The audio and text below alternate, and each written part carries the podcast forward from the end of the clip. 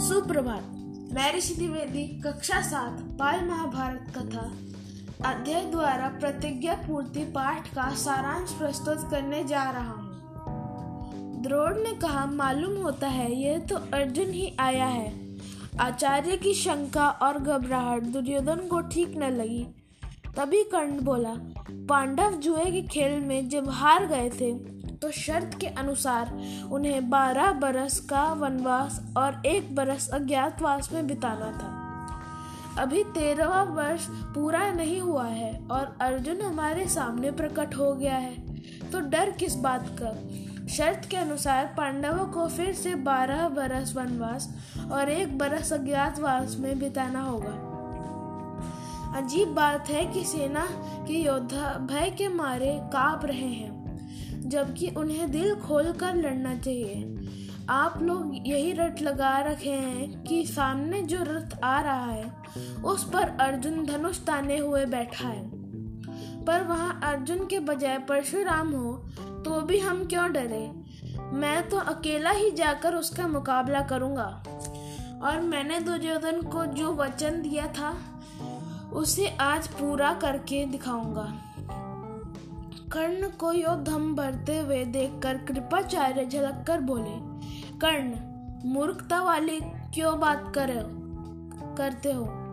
हम सबको एक साथ मिलकर अर्जुन का मुकाबला करना होगा। यह सुनकर कर्ण को गुस्सा आ गया। वह बोला, आचार्य तो अर्जुन की प्रशंसा करते कभी थकते ही नहीं है। अर्जुन की शक्ति को बड़ा चढ़ाकर बताने की इन्हें आदत सी पड़ गई है।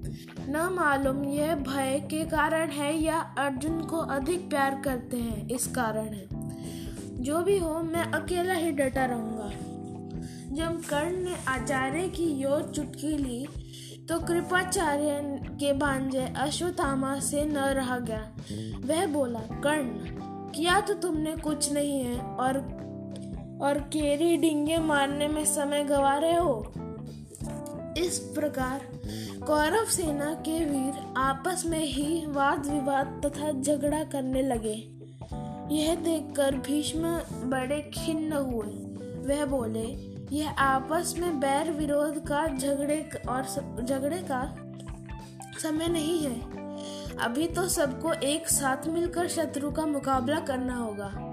पितामह तो इस प्रकार समझाने पर कर्ण, अश्वत्थामा आदि वीर जो उत्तेजित हो रहे थे, शांत हो गए। सबको शांत देकर भीष्म दुर्योधन से फिर बोले, बेटा दुर्योधन, अर्जुन प्रकट हो गया है, वह तो ठीक है, पर प्रतिज्ञा का समय कल ही पूरा हो चुका है।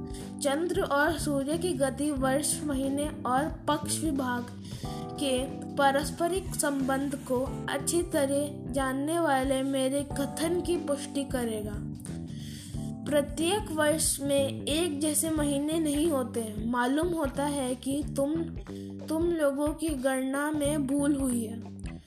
इसलिए तुम्हें ब्रह्म हुआ है।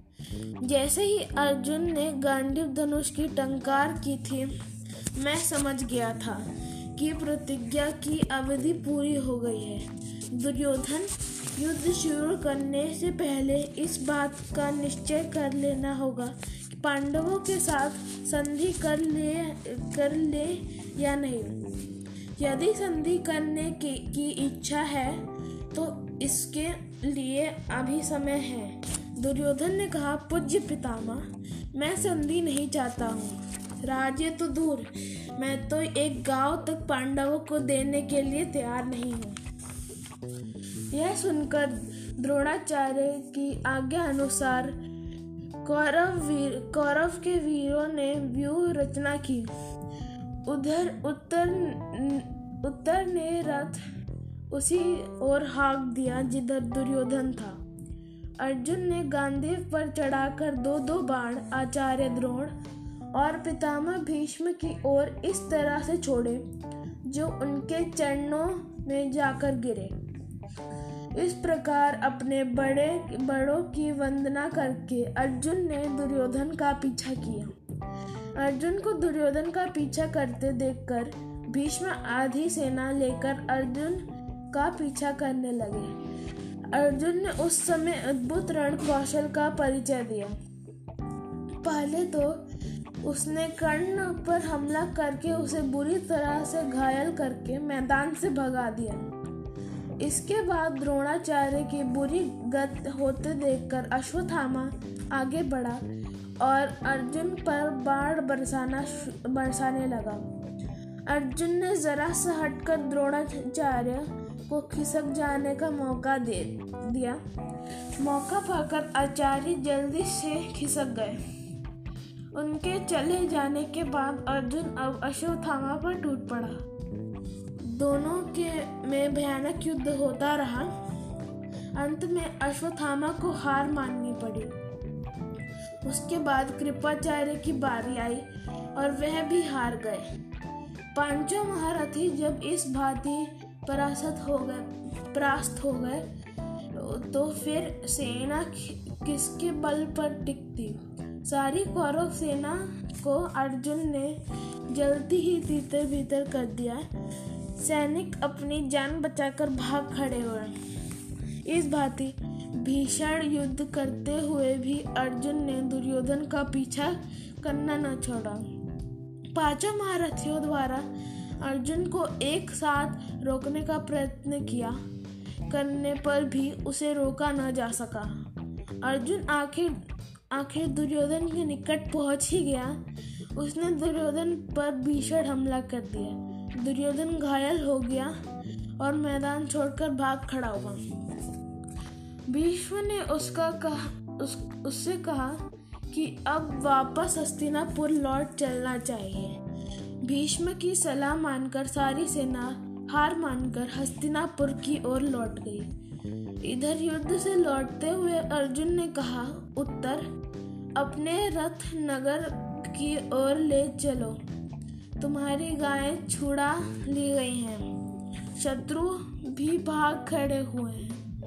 इस इस विजय का यश तुम ही को मिलना चाहिए।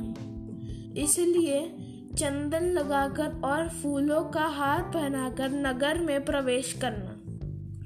रास्ते में अर्जुन ने फिर से ब्रहनला का वेश धारण कर लिया और राजकुमार उत्तर को रथ पर बैठाकर सारथी के स्थान पर खुद बैठकर उन्होंने विराट नगर की ओर कुछ दूतों को यह आज्ञा देकर भेजा, भेज दिया कि जाकर घोषणा कर दो कि राजकुमार उत्तर की विजय हुई है।